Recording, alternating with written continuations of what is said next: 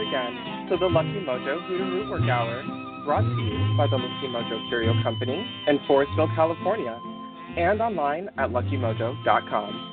I'm your announcer, Evan Lionheart of readingsbyevan.com from New Jersey, and in just a moment we'll be joined by our co-hosts, Catherine Ironwood of luckymojo.com in Forestville, California, ConjureMan of ConjureMan Consulting in Mission Viejo, California, and this week's special guest, Miss Michaele of hoodoofoundries.com in Willits, California, bringing us the topic of turning curses into blessings. They will take your calls and offer advice to address, ameliorate, and remediate your questions and problems about love, money, career, and spiritual protection using traditional African-American folk magic practices of hoodoo, conjure, or root work, as divined and prescribed by the greatest spiritual hoodooists of our time. You can learn a lot just by listening, but if you're selected from among those who signed up at the Lucky Mojo Forum at forum.luckymojo.com and called into the show, then you'll be on the air and receive a free consultation. We'll be going to the phones in just a moment, but first, let's catch up with our co-hosts, Catherine Ironwood and ConjureMan. Miss Cat? Hi. Well, I don't even know where to begin. First show of the new year, so we have to say Happy New Year.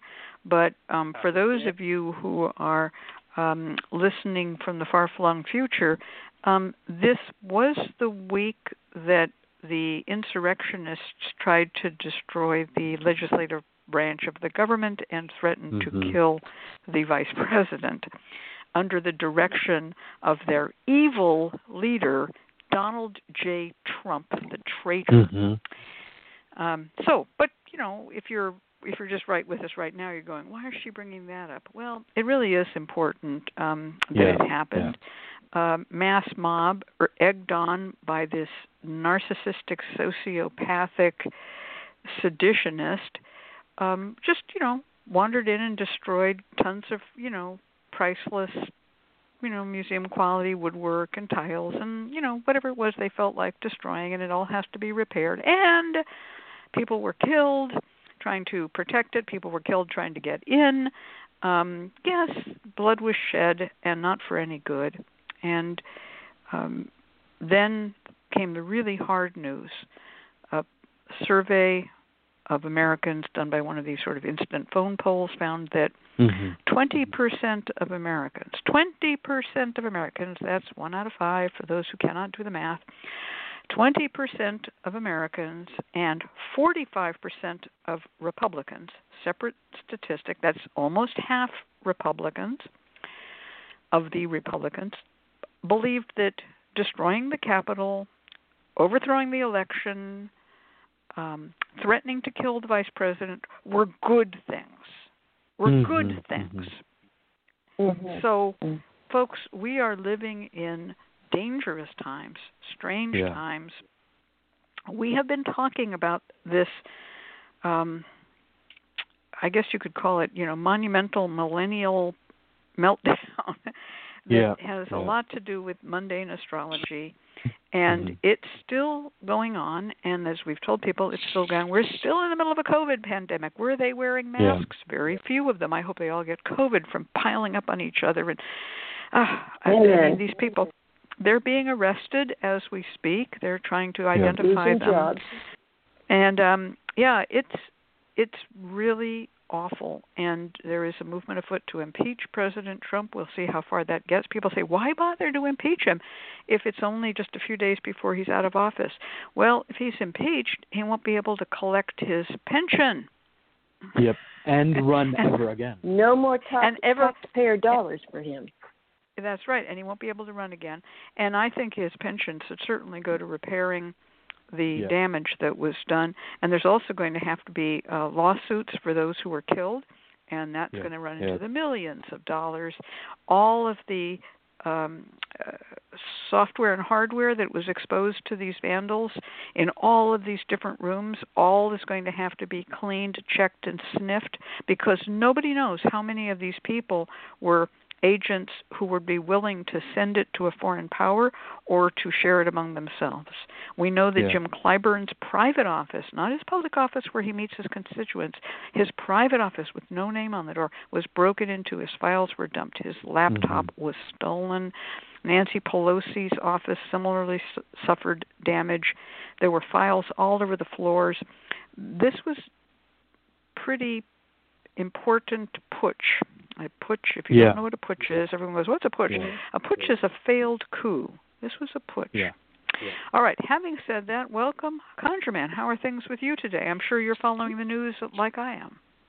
Oh, yeah, yeah. I mean, it's bizarre. I think part of it is also, it comes down to the fact that people have seen this coming, both like astrologers and forecasters, but also pundits and commentators and experts who've been like, hey, this white supremacist violence is not going anywhere. It's getting worse and worse and worse. Be aware. People even warned. There were whole articles written that, hey, Donald Trump may try to overturn the election. You and I warned about it all year. We're like, this is not getting better. This is getting worse. We're entering into the danger zone. And there was an element of dismissal. Like, oh, it's never going to happen. That's not, please, come on. Let's be real. And what we saw at the beginning of this year, January 6th, was an insurrection. I mean, never before had the Confederate flag entered into the people's house. But there was one on January 6th. Think about that. That's right. Even during the Civil War, a Confederate flag never was flown on the inside of the Capitol. And yet now in the people's house, there are images of people with Confederate flags, Nazi flags. These people really, this was a really dark day in American history. Oh, they've got Auschwitz T-shirts on. I mean, these people, they are totally hanging out. I'm calling them the white wingers. It's a kind of a right-wing white supremacist, all in one word, white wingers. Yep. Mm-hmm. Yep. Yeah. Yep. Now, I have to say, I saw at least one photo of a black man, shame on him, in the crowd. But, you know, there's a fool born every day, and he was that fool. Yeah, but it was one of the most alarming scenes, certainly. But look, you know, we're in a new year, and 2021, I think people thought was going to get better, and it will be marginally better. I want to end with a little bit of hope. It will be a little bit marginally better than 2020, but it's also important for us to talk about 2020 not as like a cursed year, but as the beginning of a series of sort of bad years. That there's real systemic problems in this country that need to be addressed, and if they're not, they're going to continue to deal with it. I'll give my actual yearly forecast at a different episode. Maybe we'll do it next week, but I will say that in the tradition of the Persian astrologers of old, I name 2021 as the year of the broken road. If last year was the year of the underworld, this is the year of the broken road. And I'll explain what that means next week. But like mostly for me, the past few weeks, I've tried to take it easy, but it's been a lot of client work. I always do a lot of annual readings or annual forecasts and solar returns or year-ahead readings around this time, and it's almost all of them are anxieties about, hey, I applied for this job. Am I going to find out about that today? I have been without love for 3 years. Am I going to get married or find a lover this year? And in my readings, I always do an element of electional work, like here are some really positive days for you to do some magic. Here's the day you should sign that contract. Here's the day you should buy that house and whatnot. And these past 2 years, between 2020 and 2021, I should say, the trick is trying to find the right weather. It's like telling people the day to hold a barbecue in between hurricanes. It's so tricky. It's just the weather is so – astrological weather is so funky. So lots of annual readings and year-ahead readings, but a lot of navigating funky weather. I agree with you. I've been trying to do the same thing, you know. When will I have a baby? When should I get married? Exactly. And the astrology freaking sucks. I mean, it is. You can get – here's a 2-day period where it won't suck completely, you know. And even talking to people about you might want to induce labor because – you don't want your baby born 1 week ahead of this and 1 week behind that. You got 3 days in which your baby can be born. If you're not in labor, get induced labor now.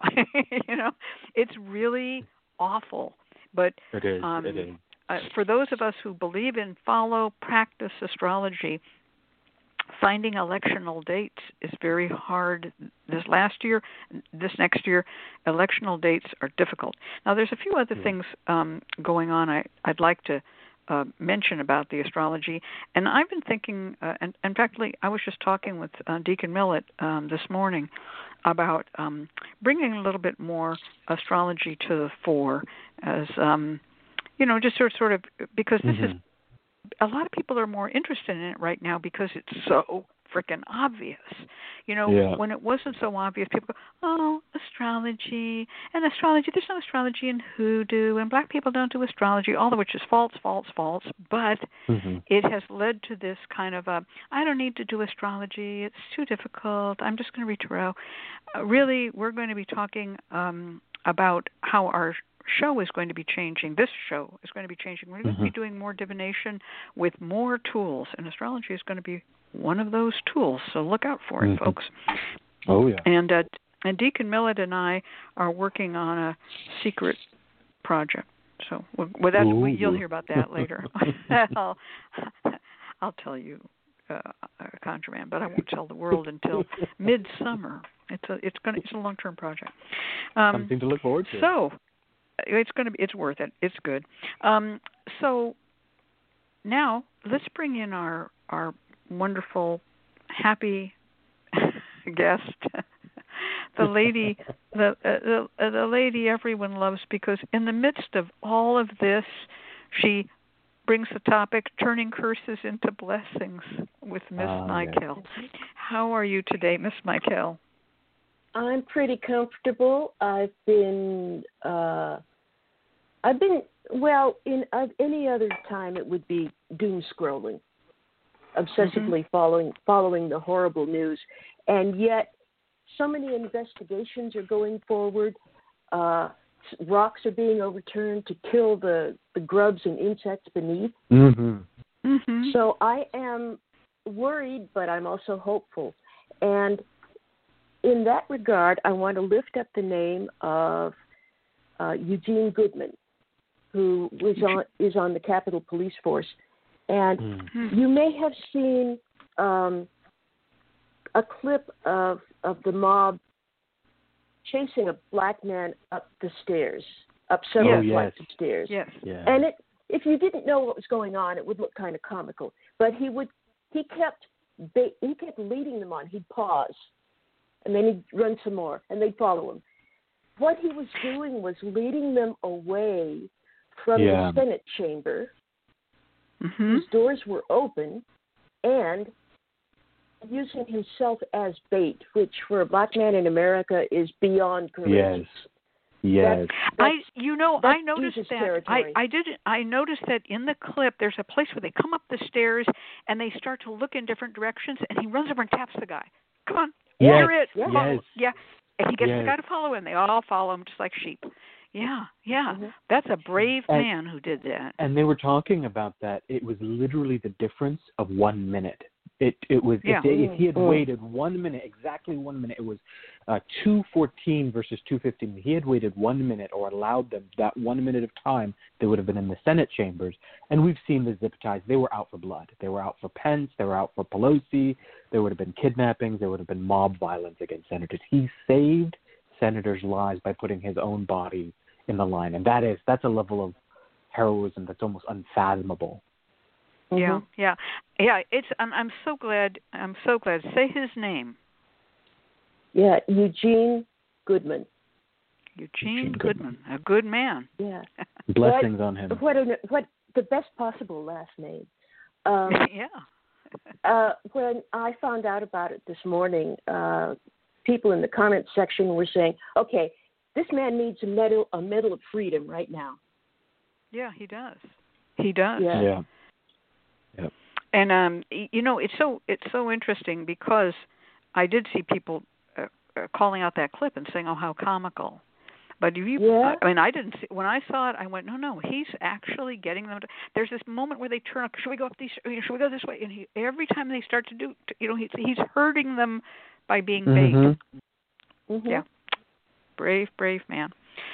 Wow. Thank you for bringing that forward. This has been an incredible week, and it has been Yeah, like you said, obsessively doom scrolling. I've been certainly posting a lot at my Facebook profile and my Facebook page. By the way, as promised, on January 1st, I made the split between Catherine Ironwood and Cat Ironwood on Facebook. And I am going to be pruning away the profile. I haven't done any pruning yet. I'm just waiting so that only real friends, people I know, students and stuff are going to be my friends. But the other page, if you can subscribe to the, or not subscribe to, like the page, the one where I'm in green with the Rock City barn, just like I always have been, that's now the page. The private one is me in brown, and I've got a little bit of my railroad layout behind as a cover photo. So right now I'm kind of posting at both places equally, but over the course of this year, I'm not going to do anything abrupt, but over the course of this year, that personal page is going to get less and less and less and less, and I won't be friending people there. When you try to friend me, I'll send you a message saying, please go to my public page. The public page will have lots of good stuff on it. What's the difference and why do I have the difference? It's not because I want to have a private line with people where I'm going to only do the private things. No, it's just because at Facebook you can only have 5,000 friends. Yeah. And right now I've got 6,000 some followers on the public page. So I've already burst through the ceiling of the friend limit. And I intend to get, why not 10,000 likes? Why not 15,000? I mean, my gosh, no reason to stop. And I've been turning people away, and it's been making me feel bad. The two pages will have a lot of the same content. It's not a question of are you in or out. It's just a question of how many people can be in, and I want lots of people in. So that's what I'm doing with Facebook. I've noticed some people are leaving Facebook because it censored Donald Trump. Oh, God. I will say, what's fascinating about that is the last thing I said on the radio show, this was with Deacon Millett and yourself. Remember, we were talking about predictions. I said the Jupiter-Saturn conjunction is going to bring two things to the forefront. One, tech consolidation with political fragmentation. It's like two separate forces. And so we're literally seeing, I didn't expect it to be that fast, but we're seeing the political fragmentation, right? Literal insurrection. While for the first time, tech companies are going, okay, no, we're going to ban this dude. Mind you, it's a little too late, but you're seeing that consolidation where Twitter, Facebook, he apparently got his Pinterest back. I know. It's like, it's not a laughing matter, but it's also like, it's so surreal. The president of the United States I'm on Pinterest. I'm on Pinterest, and I've been on Pinterest for years. And, you can laugh. Pinterest is well-frequented. It's a popular site. Do you know there actually are more users for Pinterest than for Twitter? Oh, yeah, absolutely. Yeah, there are. But they're all middle-aged women, so no one cares. But it is fascinating. Just the phrase, Pinterest banned the president of the United States. Pinterest banned Donald Trump, and good for them. Good for them. And Snapchat and TikTok, says Tamara. And the TikTok thing is pretty funny because he was trying to ban TikTok. So it's a little bit of a reverse Uno card there. Yeah, we banned you first. Yeah. So our topic today kind of does fit into this, which is turning curses into blessings. You could say we're living in slightly cursed times, certainly evil times right now. We're laughing because partly with relief that we're still alive and walking the earth while all this nightmare is going on. We're laughing because we predicted it, and there is that kind of, hey, I'm a psychic, I was right type thing, hey, I'm an astrologer, hey, my geomantic chart for the year predict, we all predicted it, man, so there's a little bit of the laughter of kind of hysterical relief that that we made it through the worst of this, maybe, but there's some more coming, and I'm just going to warn you, there is more coming. Oh, yeah. Let's hope we get through the Inauguration Day without Assassination Day. Okay. Now, turning curses into blessings. A lot of things come to my mind. I'm going to turn this over to Miss Michaele, of course. A lot of things come to my mind in that topic. The first one is, of course, mirror work. Mm-hmm. Mirror work is a way to reverse curses. And many people think, well, you're just sending bad back to that person. But I usually do my mirror work by saying, and if they have any good that they send out while they're under the spell of this mirror, let all their good work come back to them too. So you can bless somebody by doing reversing work if they have anything good that they've sent out into the world. Another way to reverse a curse and turn it into a blessing is to run on your altar parallel, we could say candle spells for an example, and mm-hmm. Do a spell that uses a half black and half white candle, and butt the light. That means to cut the pointy end off, carve a new pointy end on the other end, and so you burn the black part first, and all of the curses go away, and the white blessings are left. A very common way to turn curses into blessings. People sometimes think of it as a way to get revenge on somebody. It's not, because it's just a black and a white candle. You can also do that with two candles, and you can take a black candle and a white candle and light the black candle, and as it decreases, just, pray for the curse to be gone. And you can do that when the moon is waning. Let this diminish as the moon wanes, and just burn a little bit every day. And then when the moon begins to wax, you light a white candle and say, now let the light bring in new blessings. And what connects or links these two is, what I've used is a little figure eight.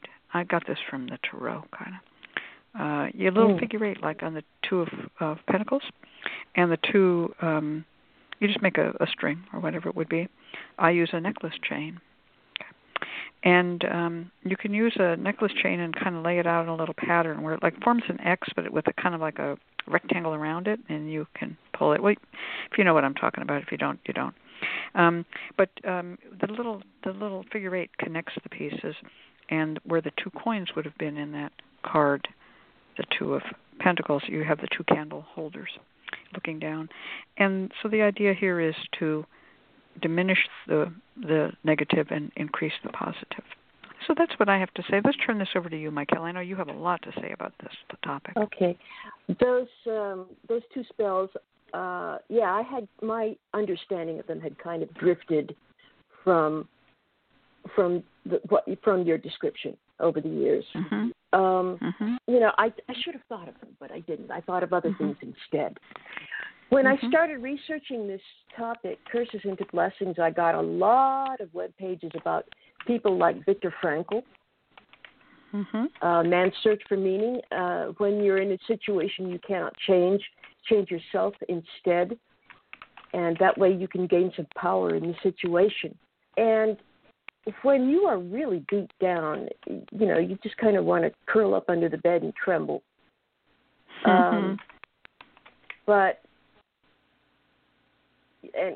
It's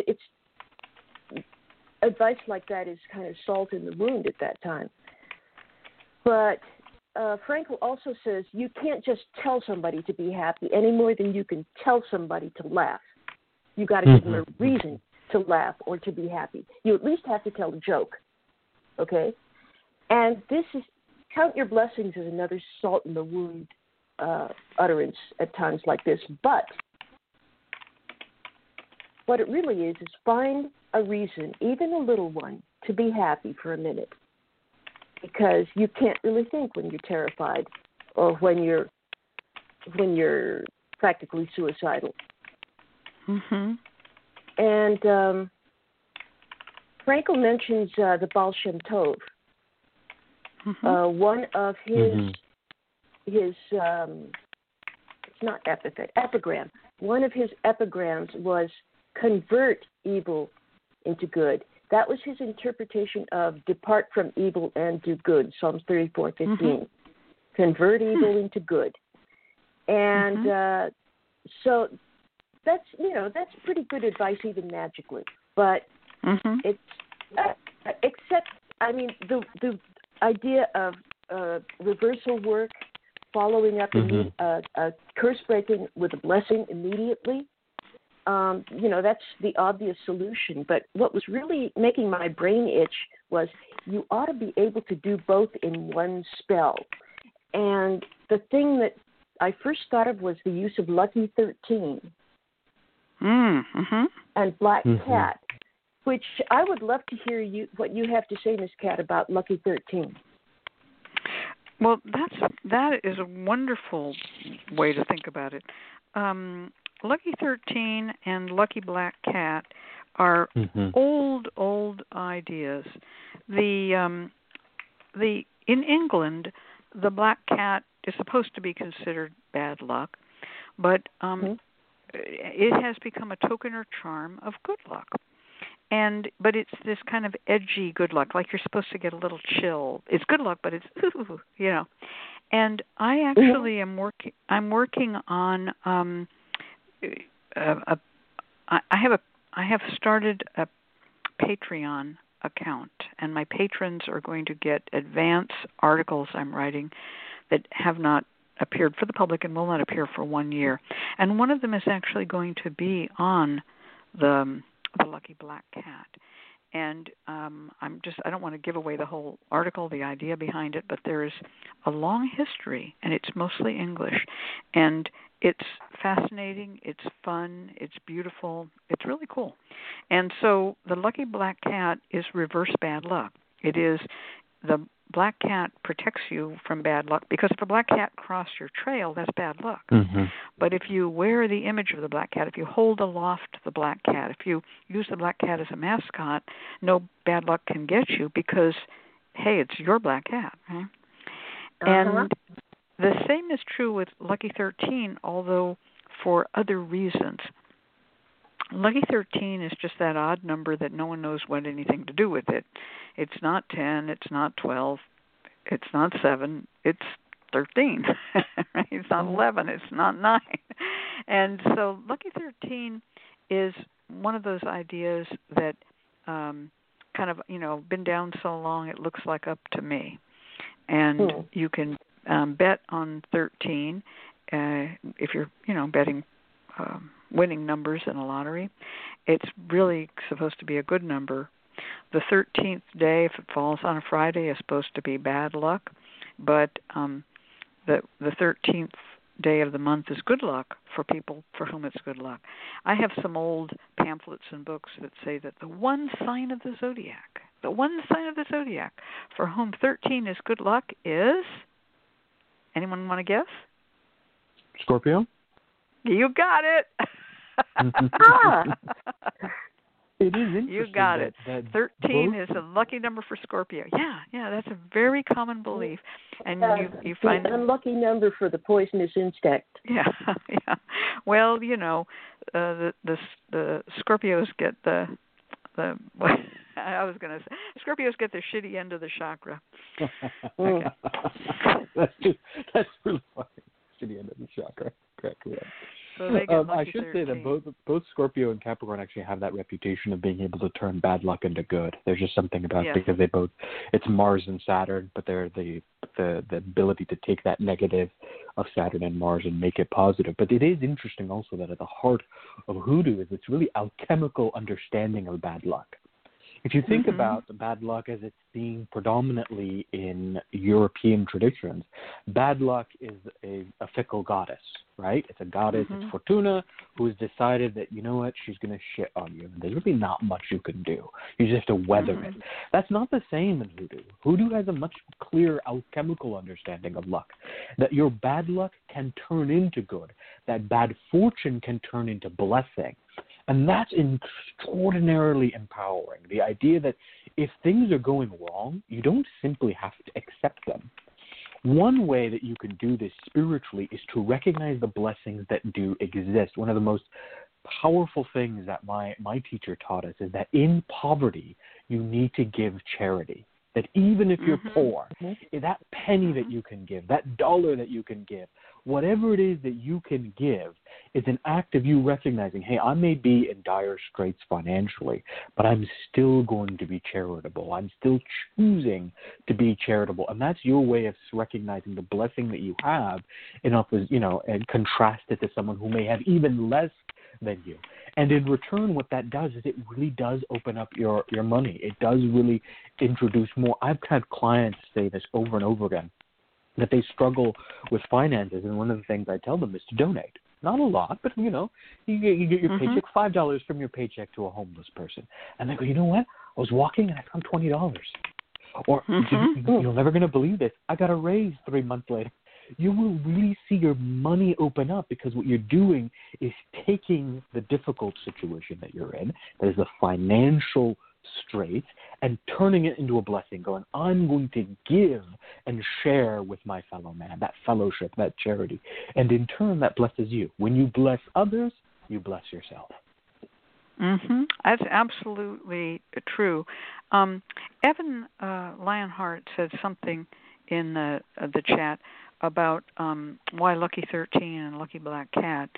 He's talking about using malefic symbolism, malefics controlling malefic forces, malefic planets, malefic images.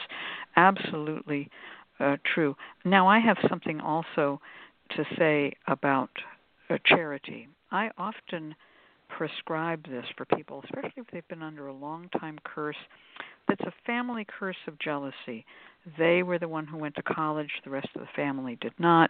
They are the one in the family who's not an alcoholic or a drug addict. They're the one in the family who owns their own home. And now all of a sudden the jealous tide has overwhelmed them. And they feel like they're sinking back to where the family was because they're being dragged down by the rip tide of the family money curse. And I will say to them, give money, donate money, give charity, build up a pile of money, make a little bowl, put coins in it, light a candle in that bowl of coins, donate to the poor. It's very interesting. Some of them immediately go, of course, that's what I did when I started to get out of poverty. The first sign of my not being poor was when I donated a little bit of money to a homeless man and realized I was better off. Or, yes, I started donating to Smile Train or Heifer International or any of those, the Red Cross, whatever floats your boat, right? But they've forgotten it, and they have become complacent. And when you're complacent and someone throws the evil eye on you of jealousy, I was taught by a rabbi, and the question being, why would God allow the evil eye if you're not doing evil? And the rabbi said to me, sometimes people get complacent. And when someone is jealous and they aren't satisfied, their plea is heard by God. And God said, you're right. That guy could use a little bit of shoring up here. Let's give him a little bit of a test. Yeah, so when that happens, you'd be surprised, though, how many clients say, I can't do that. I'm not going to do that. Then they call me next week. Things are still bad. Nothing worked. So did you give the money to the Animal Rescue Fund? So did you give the money to the Rainforest Saving Fund? No. Yeah. This is the overarching theme of the biblical narrative is this ethical core, which often gets forgotten. And what is it that God commands the Israelites to do over and over again is to love God, right? But also love your neighbor, the stranger, right? That is the ultimate act of charity. If you think about the context of the Bible, the stranger is probably the most dangerous figure. If you're living in the ancient world, the stranger is the harbinger of disease, of plagues, of war, all these things. And yet the Israelite people are told to do what? Accept the stranger. It's the ultimate act of charity, the ultimate act of generosity. A small group of people living in hostile lands, in hostile territory, surrounded by plague, disease, the Assyrians on one side, the Egyptians on the other side. And what happens if a stranger shows up? Don't drive him out. Welcome him into your arms. Welcome him into your home. And so this is really the fundamental spiritual principle that is about turning bad luck into good. When things are truly, truly bad, look for the blessings. Look for what you do have. And you find it in the Christian church to this day. What is the common prayer that Baptists pray when they wake up every morning? Lord, thank you for my health. And also the prayer when they say when they're facing difficulties. When something is going wrong, they say, Lord, I thank you for my health. I thank you for my wealth. I thank you for my family. Right? Mm-hmm. By reminding yourself of the blessings that you do have, you're able to overcome the things that are going wrong in your life. So how does that manifest in hoodoo? One of my favorite spells for turning around bad luck and turning it into a blessing is that you take a mirror, and this has to be a small mirror. You can get them from the sort of craft stores or whatnot.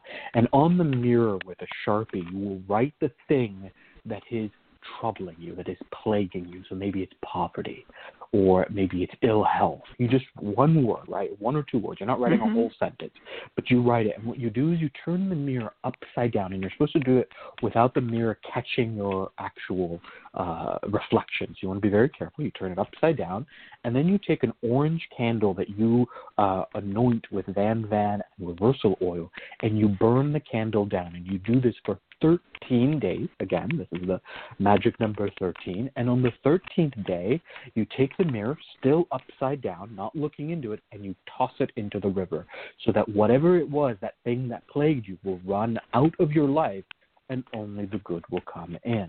So it's about taking that negative thing and literally saying, this curse, it goes away. It will run and run as the river runs. Well, that's real interesting, and the number 13 is interesting there too. We have a folk magic does astrological timing in a kind of rough and ready way. We say, well, there's a 28, 29-day cycle of the moon, 14 days and 14 days, but the full moon and the dark of the moon aren't counted as part of that. Yep. So the 13 days would be, you would do this from after, not the day of the, you don't start on the day of the full moon, in other words. You start as the moon is shrinking, and would do it for 13 days. Right? Exactly. Yeah. So 13 days, if you have a 13-day spell, that's another good reason why 13 can be lucky and unlucky. 13, you're definitely safe within that 14.25-day period, or whatever the actual astronomical number is. Right? Oh, yeah. Good idea. Oh, yeah. And and of the products that we've mentioned, Van Van is probably the product most famed for turning bad luck into good, turning curses into blessings. Van Van has this way of really lifting up. And I tell clients, if you have any psychic sense, just smell Van Van. Just literally open up that bottle and smell it, and it literally lifts you up. The other scent that really does this is Hoyt's Cologne for me. You smell Hoyt's Cologne. It has that empowering, turning bad luck into good scent. You can feel it. Very different scent from Florida water. Florida water is cooling. Florida water is very different smell. Hoyt's is warm. It builds you up. It makes you feel good. And it's all about turning that bad luck into good. A very strong, strong way of doing that is just soaking a little bit of John the Conqueror root in Hoyt's Cologne, and then using that cologne as a scent, washing your hands in it, dabbing a little bit on your neck, and that's a way of turning bad luck into good. So Van Van oil in Chinese wash, which is a derivative of Van Van oil that is made in a liquid soap base, are used for the same things, which is to turn bad luck into good. I just have to throw out something. I'm not going to name the website, but I found some idiot website where they had copied my text, but then they had rewritten my text. And in this piece of text of mine, I said Van Van is not scented with vanilla, which is true. There is no vanilla in Van Van oil. It's just a coincidence of sound. It is not an ingredient. And they had changed my text to say Van Van is not usually scented with vanilla. And then they were selling Van Van oil, which they had made by copying my label from online, right? And they were selling it in the Philippines. So all y'all in the Philippines who listen to this show, don't be buying your Van Van oil from these fools, because first of all, they're putting vanilla in it, and second of all, they're stealing my label. Well, they took it all down. We ran a little bit of a group protest, and And it's all gone now. I guess they're going to have to make their own labels, poor fools. But their Van Van's going to have an L in it, so just beware. But this really brings up an important point. I mean, first, the vanilla, it just tells you they don't know what they're talking about when it comes to hoodoo, right? It's vanilla can be lucky, but in a very different way. Very different way. The sense just don't work. Mm-hmm. But there is this idea also of curses that you bring upon yourself, really, of taking your good fortune and making it bad. And that really comes from a lack of generosity of spirit. It comes from a stinginess, stealing from people, stealing ideas, being malicious towards other people, viewing the world in a sort of scarcity model where you're constantly viewing other people as your enemy and your rival. That will actually hurt your blessing. You could be the richest, most successful person in the world, and you will absolutely ruin it by having that mentality. I mean, stealing someone's ideas, stealing someone's product labels, these aren't just casual acts in addition to being intellectual theft. They are an indication of a spiritual condition as well. We're spiritual people, so we should note that in addition to the material issue that this brings up, there's a spiritual issue, right?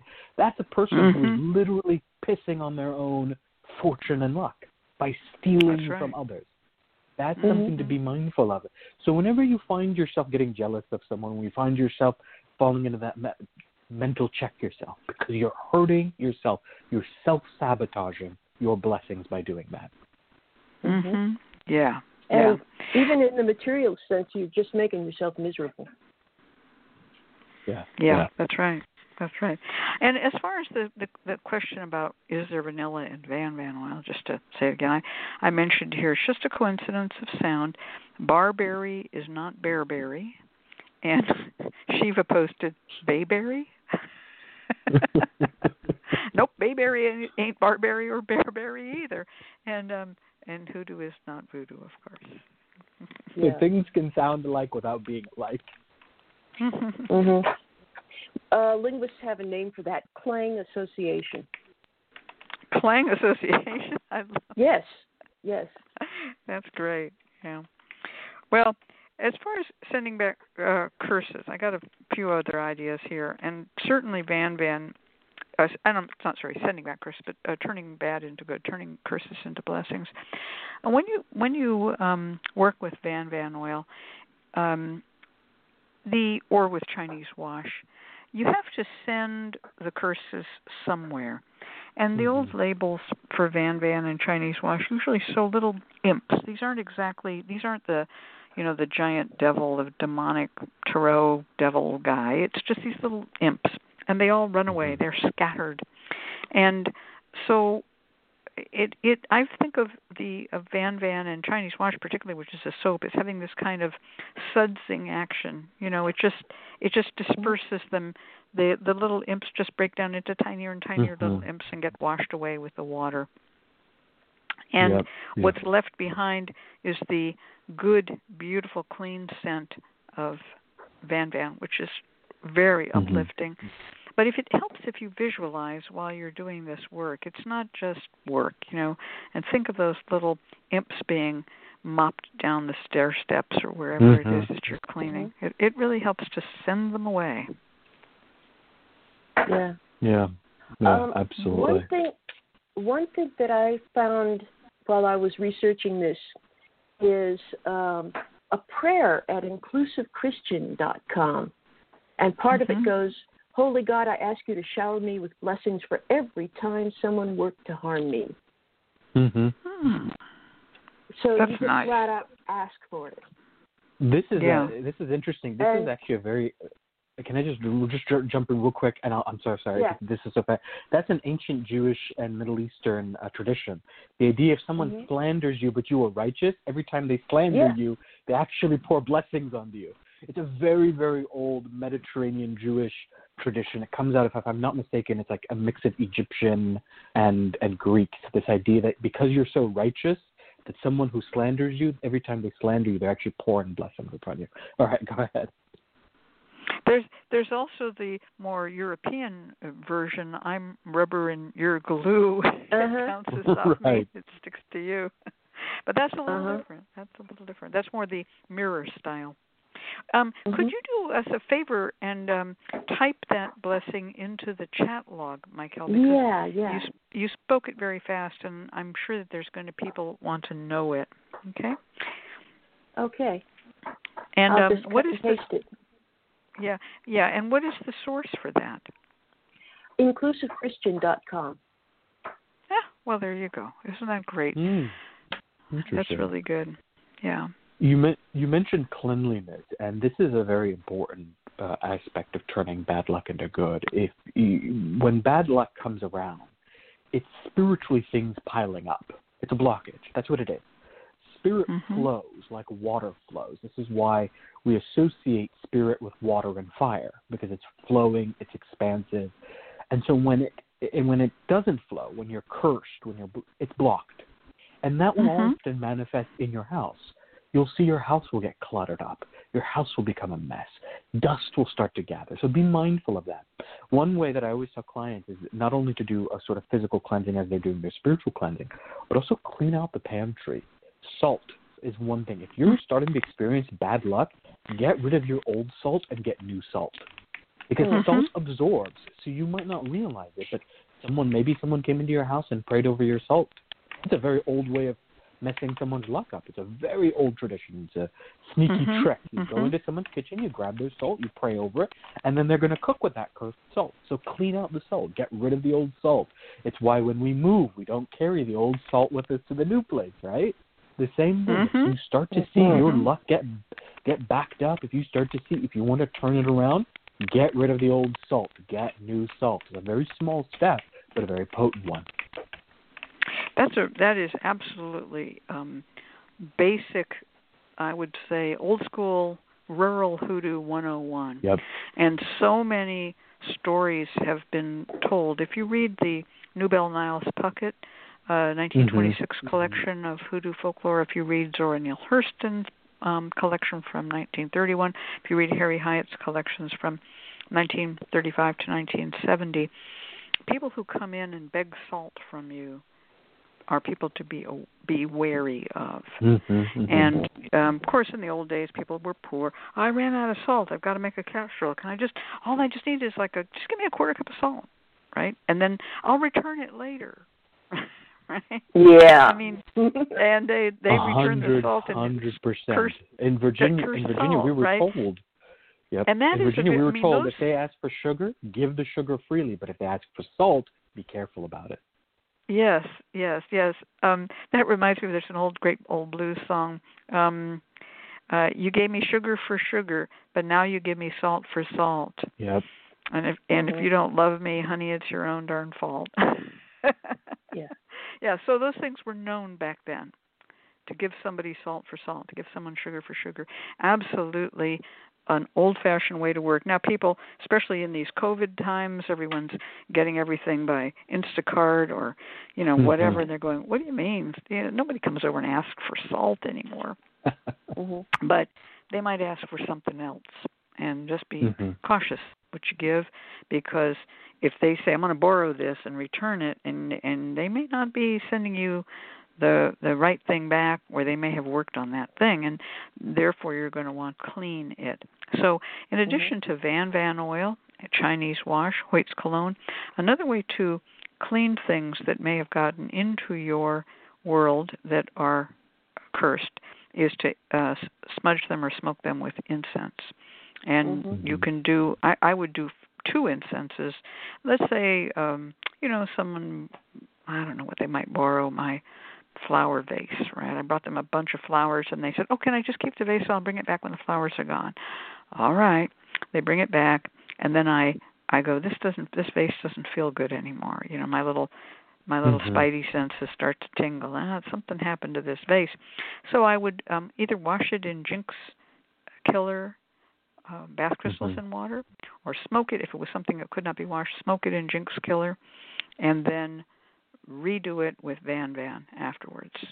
Clean it with Chinese wash, or clean it with Van Van incense. Right. Jinx Killer is phenomenal. I can attest to just how great it really. It's just in the name, it literally will kill that jinx. If you're suspicious about something, if you're suspicious of that thing that shows up on your doorstep, you don't know what that pile of weird stuff is, Jinx Killer. It really, really is good. In terms of incense, I love Run Devil Run for stuff like this. This is a very old-timey formula that was phenomenal for driving out not just curses, but also turning bad luck into good. You pointed out the imps. The bad luck was often associated with little devils, not the big devil. The big devil was associated with other forms of luck, good luck and bad luck. But the little devils are the ones that hide your socks, the ones that hide, you know, the things that you're looking for, the ones that cause mischief, that make it so that your money comes in, but it seems to slip through your fingertips, right? You've got a paycheck, you've got a steady job, but for whatever reason, your bank account is zero at the end of the month, right? This is where Run Devil Run works really, really well. It drives those little imps that are hiding in the corners of your home out. A little bit of that incense, just waft it through the house, and it will drive them out. Another, speaking of spirits coming after you, if somebody has sent a spirit after you to ruin your luck, one thing that they do in the Afro-Caribbean religions is to make offerings to those spirits. In some traditions, in that tradition, it's common to make an offering of meat and palm oil in place of your own self. Here, eat this, not me. And another fact that's not limited to the ATRs is just make friends with those spirits. You tell them how impressed you are with their power. You flatter them, you butter them up shamelessly, and you build them a little altar and give them some food. Let's work together. Let's see what we can do together. Well, well, then you got to make sure that they don't catch you. Well, Dr. E used to talk about doing that. It also really depends on the type of spirit, and so like a little element of divination is involved here. So like divinities and deities and nature spirits can be appeased. There's ways, and there's old traditions of appeasing them. Spirits of the dead, less so. Spirits of the dead, you have to put at rest. There's something like, so we call this ghostling in Virginian conjurers. Like you have to actually go and lay them back in their tomb or do a whole mock funeral in order to be like, all right, dude, chill, enough. So it really depends. Spirit, but divinity, certainly. So nature spirits, there's a whole tradition of being able to appease nature spirits and saying, look, pull back your wrath, pull back your anger. And so knowing when to apply these things is very, very important here. But this is also where water comes into effect. Water has just a spiritual quality of turning bad into good because it filters things. So negative spirits that exist, bad luck that exists, you can use water, whether you're bathing with it or use it as a filter. One of the old tricks for turning bad luck into good in a sort of quick turnaround, like you don't have time to take a bath, is you pour cool water into a glass. And it has to be a glass. It can't be porcelain. It can't be anything. It has to be a clear glass, and you place it on your head. And what this does is it filters out the negative, and then you're supposed to take the water and throw it at the base of the tree. Very small, quick working, but done with prayer, done with intention. It can be really, you know, rough and fast way of turning bad into good. How long would you put that on your head? A minute, throughout the prayer. You say a prayer, and when the prayer is done, you toss the water onto the roots of a tree or the trunk of a tree. I see. Okay, great. Okay, that's wonderful. These kinds of things that are so simple, they bring us to another topic, which is going to be a topic for another time, which is what I call chronic hard luck cases. And we're talking about are if these things that we're telling you about, you have tried many of them and they don't work at all, or if they only work for a short amount of time and then you're back under again, you may be what's called a chronic hard luck case. And there may be other things going on, including possibly medical conditions which are causing you to be unable to claim your space in the world, you know. Yeah. And it's in those moments that you need to be reminded, and that we all need this reminder, that we're not alone. That these are times where community can be an important place and blessing. Reaching out to other people for help, seeking out a root worker, but also prayer groups. Prayer groups are very, very important. Form one with your friends. Form one with your allies. Don't be solitary in your battles.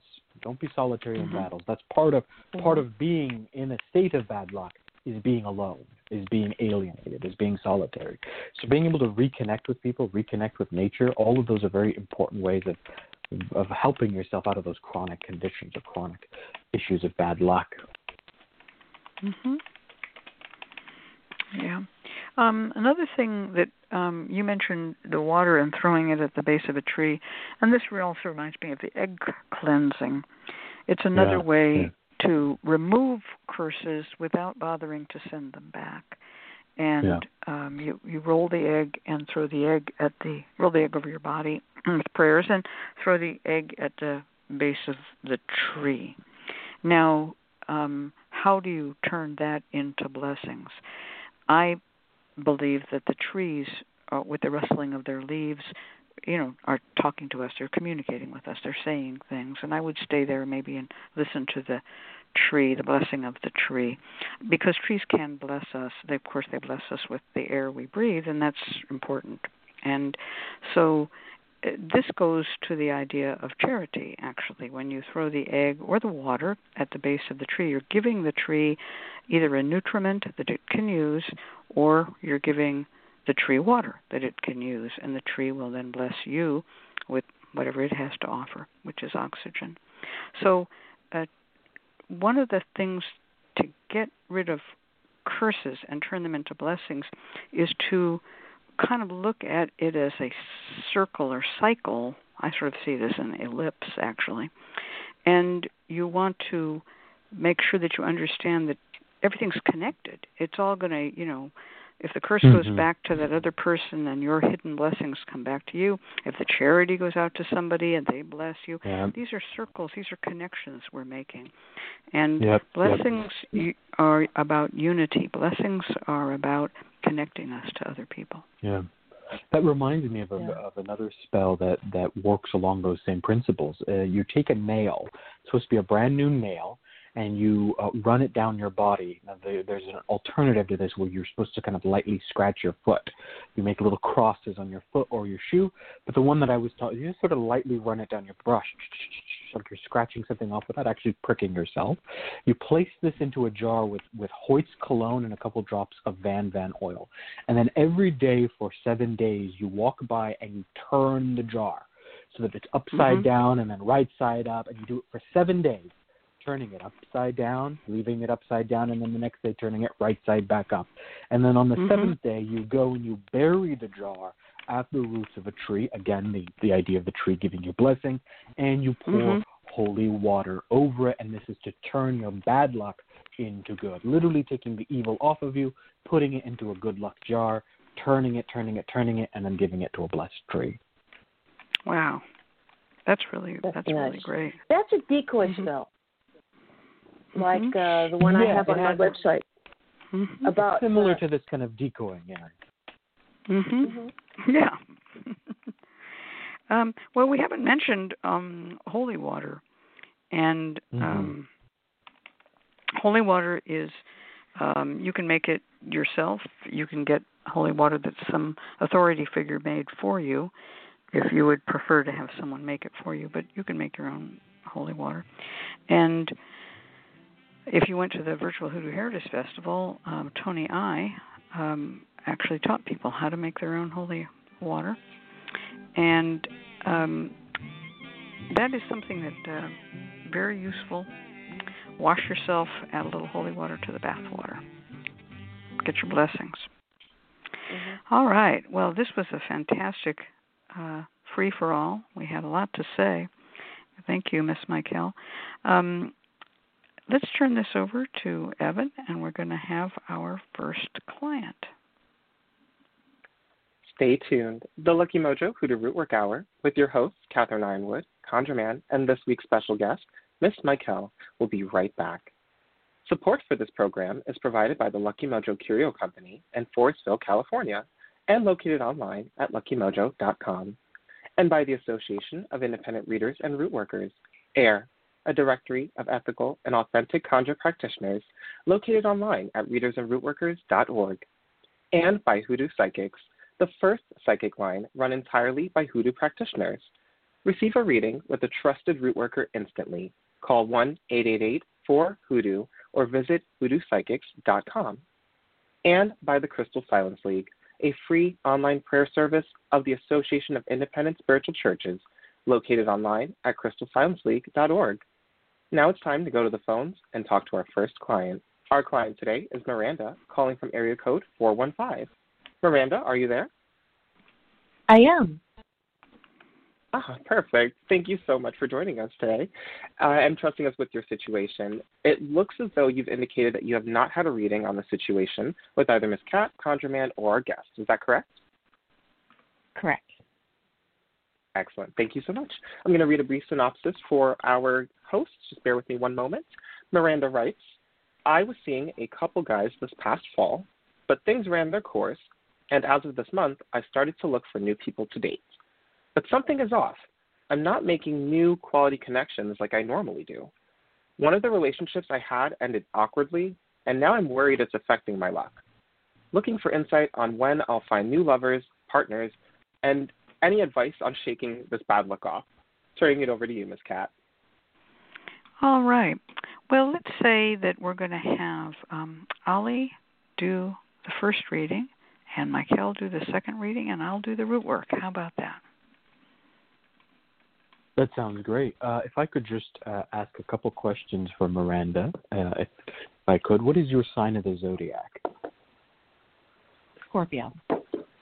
Scorpio. Ah, okay. Well, Scorpios are never want without love if they truly, truly want it. I've always joked that after Taurus, Scorpio is probably the sexiest of the signs out there. And they always have a very magnetic quality about them. And so, you know, that's a good sign. So the question is, why are things looking the way that they are? And so what I've done is I casted a geomantic chart, which is what I do in preparation for these.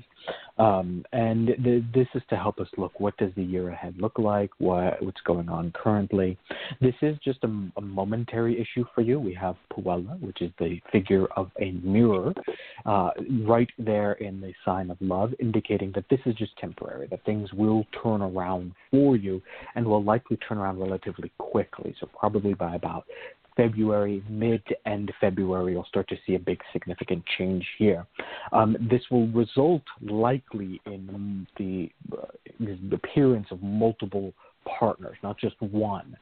So there's an indication that you're going to have more than one person on the scene, and this will lead to something more significant. But in order to kind of lead up there is an element of cleansing that should happen. Albus is the figure of why have things gone wrong. It's known as the hidden part, or the part of the underworld, which is what we use in geomancy to discover the sort of root of things. And what Albus indicates is reception. So I've talked about this in the past frequently, that we talk about sexually transmitted diseases, but there's also spiritually transmitted issues, that when you are with a partner, you take on the baggage of that person. You take on what they bring on into your life. And so there is an indication that one of your previous relationships may have brought something spiritually into yours, and it's just caused things to be a little bit out of whack. This is not a curse, this is not full-on evil, but it means things aren't lining up. It's like putting your foot down, but your knee is kind of wobbly. That's the experience that you're having right now. So you need to shore things up. A bit of cleansing should be done here, followed by enchantment and beauty work. Not work that needs to go out and bring love to you in sort of a coercive fashion, but work that really kind of allows you to shine once more. That's that Puella figure. So work that allows you to be your best scorpionic self. And once you can do that, a little bit of cleansing, a little bit of restoration, then by February, this will turn around, that you will find someone who will show up in your life. There is some funky weather coming around summertime in particular. So you want to do this work soon. You want to do this work quickly. You might consider doing a more in-depth reading of the year for yourself or with someone. I think your screen name is Miranda Miranda Tarot, Miss Miranda Tarot, so it looks like you read for yourself, perhaps. You might consider doing some type of yearly reading for yourself or pull some, Wheel of the Year type cards or get one, whatever. But you want to look to see what the actual full-on year is going to look like, because the partnership that you end up developing is going to be crucial for how you will navigate the rest of the year. And that's the final figure that we have here, and that's conjunctio. Conjunctio is two people joined together in a crossroads figure. And it is an indication that if you develop a successful partnership during the beginning portions of this year, that it will be instrumental for how the rest of the year will manifest. It will ensure that you will have a partner, an ally who stands next to you as some tribulation and trials are going to show up in the later parts of the month, in the mid parts of the year. So it is important that you develop it. So some form of year-long strategy, a little bit of cleansing and enchantment work done at the beginning of it, and I foresee that this will be managed effectively with a positive outcome for you. Some good news is that the partner that you will likely show up, most of them may end up having some type of mercurial component to them. So they might either be travelers, they might be businessmen, they might be involved in some type of Mercury endeavor, or they may end up being a Gemini, which is always a little bit of a weird mix for a Scorpio, fixed and mutable, but just some things to bear in mind as these people show up in your life. All right, this is what I see here. I'm going to turn this over to Miss Michaele, and then Miss Cat will give you some work advice. Thank you. Okay. Everyone was reading your situation. I looked into my amethyst crystal, and what it showed me was a woman sitting up in bed reading, which is kind of ambiguous. Did it mean you got to get up and get out there, or did it mean you need to study some more?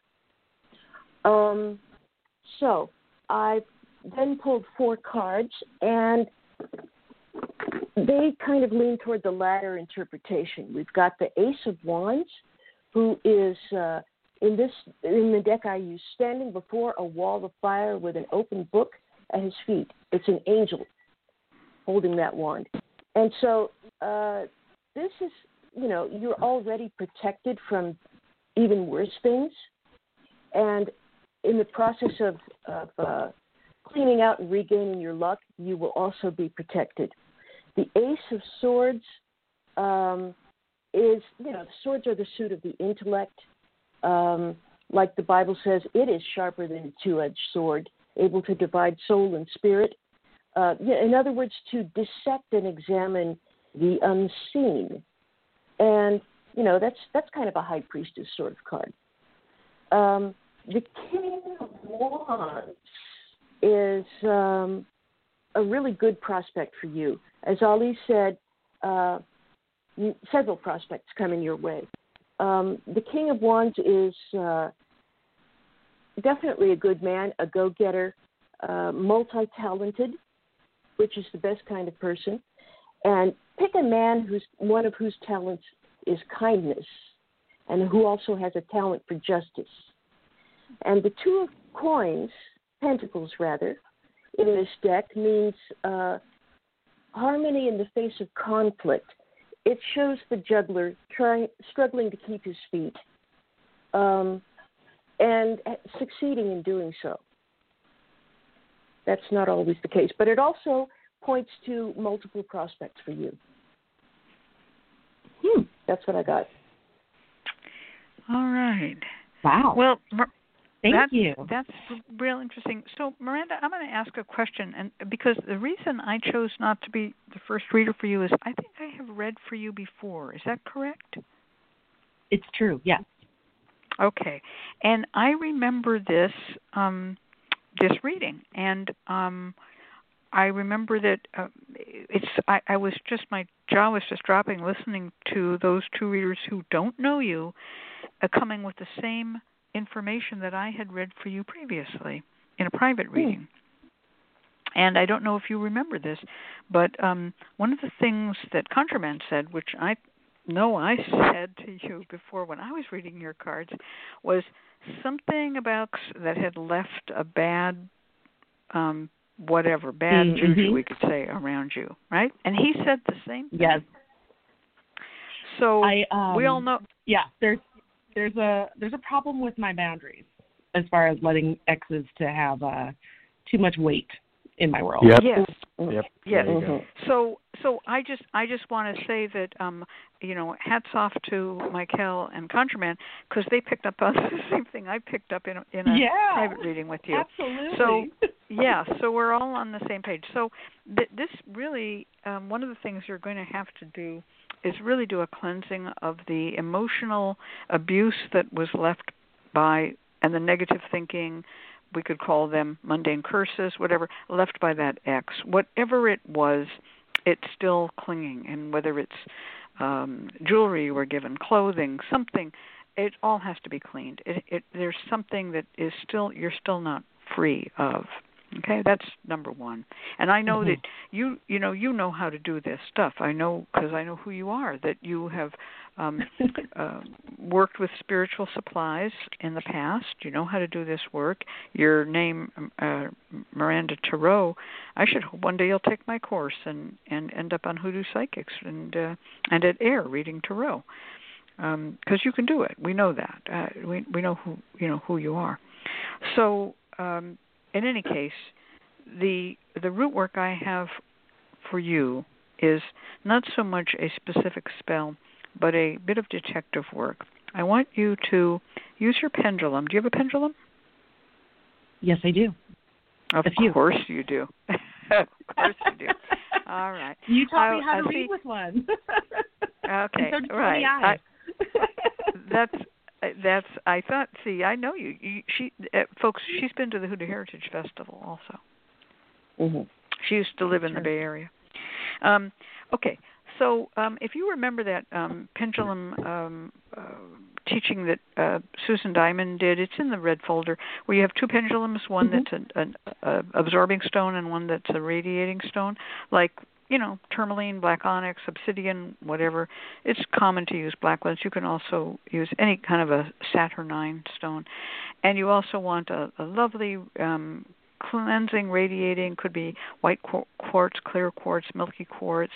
It could be even rose quartz, since you're cleaning up for love, something of that nature. And you want two pendulums. And you're going to be using we'll call it the dark pendulum and the light pendulum. You're going to walk through your house. And especially I want you to pay attention to your clothing and to your jewelry, things that come in contact with your body and your bed, just whatever. And I want you to start winding with that pendulum. You're not using it to divine, although you could go, is there negativity here? Is there negativity here? And if you get a yes, then you're going to wind with that negative pendulum, right? You're just winding it up, whoop, and you sort of suck it up. And I wind counterclockwise. Whoop, there it goes. I've just pulled it out of the bed springs, whatever it is, you see? And you can use the pendulum to find negativity and then to wind it up, okay? When it's all done, and you've done the house, you've done your stuff, and this will take you at least an hour. And you can go into the corners. Susan Diamond pointed out that the dust bunnies of life reside in the corners. Go into the corners and just do them on spec. You don't have to even douse them. And then put that pendulum in salt, right? And just cover it up with salt, and it just sits there in salt for now. It's neutralized. All is good.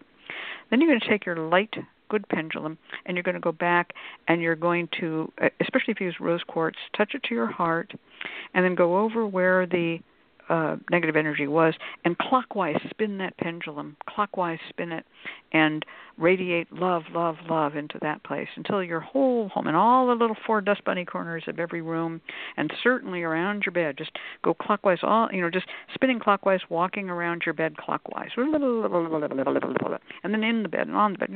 So bring love, bring love, bring love, and always in between, touch it to your heart. And if you are the courageous kind of Scorpio that I know you would be, you would touch it to your genitals, and you would do all of this naked. You're not wrong. You're not wrong. Am I right on That's that awesome. One? You are. Okay. You're right. So good. Right. All right. I believe the non-Scorpios call that skyclad. But the Scorpios call it naked. All right. So that is kind of what I see as the kind of work you can do. Now, while you're doing all of that, of course, you want to, if you want to dress the pendulum, you could dress the dark pendulum with Jinx Killer or any of those things, you know, that are going to be used that way. And if you could dress the positive pendulum with a combination of Van Van and maybe Look Me Over, Love Me, something of that nature. Now, you still have that one pendulum in the salt. The negative pendulum is in the salt. You know, leave it in the salt overnight. And one way to do this that is a nice break in the work is to do the negative stuff as the moon is declining, like right before the dark of the moon or at the dark of the moon. It's a good dark moon spell. And then in the 3 days as the moon grows, when you see the first crescent, you can do the cleaning rather than just going directly from one to the other. It's up to you. But in any case, you're going to, the pendulum that's in the salt, you let it sit in the salt overnight, and then you just take it out and brush the salt over it and hang it in the sun for a whole day. And then when you have the next full moon, you can also hang it at the full moon to cleanse it with the moon. But some people say, well, it's dark work. You don't have to do that. Just do it at the dark of the moon, and it'll just hang in the dark moon non-rays. I mean, the moon is out there, but you don't see it. And so, but you wanted to get 1 day's worth of sun to clean it up, and then 1 night's worth of moon, at least. And then that pendulum, the dark pendulum, is clean, ready to go again. Okay? That makes sense to you? It sure does. Thank you. All righty. So, does anybody else have anything to add to this? Yes, I do. King Solomon Wisdom in all your love spells from now on, especially after you do that cleaning. Okay. And by all means, sit in bed reading spiritually useful books, and you might want to actually read Viktor Frankl's Man's Search for Meaning, or some other fluffy, not fluffy self-help book. Oh, cool. Thank you. How about you, Ollie? Any add-ons? I do. It's less root work and more just sort of practical advice. Scorpios are most successful in love when they establish their boundaries. When their boundaries are clear, they're in a place of strength. When they don't get so absorbed or lost in the other person, that's when the relationships will be successful. We often talk about how, as people wonder, they go, how Scorpio water sign, that doesn't make sense. The reality is that Scorpios can really get lost in their obsessions. They can get lost in other people. That's also one of the reasons why Scorpios can sometimes struggle with things like emotional addiction. So be very mindful of you should develop a sort of filtering process when it comes to it. So one of the things that I saw is that you're going to have more than one person show up. So you have to have a filtering. There's nothing wrong with hooking up. There's nothing wrong with casual sex, if that's what you want. But you must, just in the same way that we're careful, with sexually transmitted diseases, be mindful of the emotionally and spiritually transmitted issues, right? When we bond with a person physically, when we bring a person into our lives, even casually, we are bringing that person's baggage into our lives. So have a little filtering process built up so that you can address those. And that King Solomon Wisdom for the discernment will be very helpful in that regards. Yeah, King Solomon Wisdom is good. So is Clarity. And, if you're a typical Scorpio and really would like to have an active sex life, you can make your own little custom blend with King Solomon Wisdom, Clarity, Look Me Over, and, Fire of Love, something, Sex Me Up, something like that. All right, there's our music. So next up, our network schedule announcement coming to us from the world of antique televisions.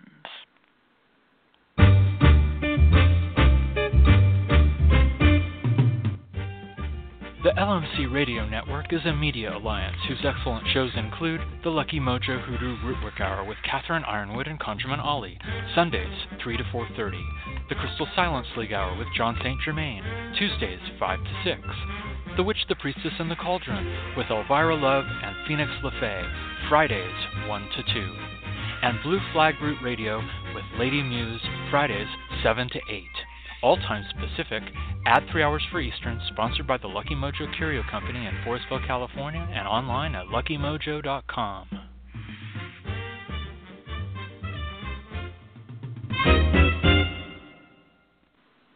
And now it's time to go to our free spell segment with Miss Michaele of hoodoofoundry.com in Willits, California. Take it away, Miss Michaele. Okay. Tonight's spell is a trio hand, that is a three-part mojo bag, to turn curses into blessings. A lot of people who make trio hands will just make three little packets. I like to put them inside each other. So for the first layer, you're going to write out a Balaam-type prayer, you know, to force your enemies to bless you. There's a URL for how to do that, bit.ly/Balaam prayer, B-A-L-A-A-M prayer. So you can learn how to do that and write out a short one on a little piece of paper for your petition paper. Wrap it around a piece of your hair, an arborist or jaquirity bean, and that's all that goes in the middle. Now, the jaquirity bean, the arborist bean, is used in good luck charms all over South America and in this country. And it's poisonous. So you want to bring good luck and poison the curse, whatever curse is sent at you. Now, that goes inside the next packet, which has any money protective herb, licorice root, and some protective herbs like oregano and also sage. And you also want, did I mention licorice root? Oh, no, hyssop. Any, you know, just you're kind of free with that, with your choices here. But you want to protect your money. You want to stay clean. That's what the hyssop is for. And you want control over the situation. So choose your prayers for that and wrap them around that and the first packet. The third layer is yarrow, black mustard, and boldo, and another Balaam prayer. And that's the hand. Wow. That's real interesting. I'm kind of getting what you're doing here. I've never seen a trio hand that's been done one layer inside another. So my question is, and this is a practical question, the first layer is wrapped in a Balaam prayer. And then we have the second layer. What separates the second layer from the third layer? Do you have to do another prayer there? Yeah, I usually do another petition paper, and it didn't occur to me to specify. So you could do a second Balaam prayer or just a verse of scripture. Okay, your favorite verse of scripture. Oh, the prayer of Jabez would be nice. Just a couple lines from the prayer of Jabez. Can you write that into the text so we can find that? Yeah.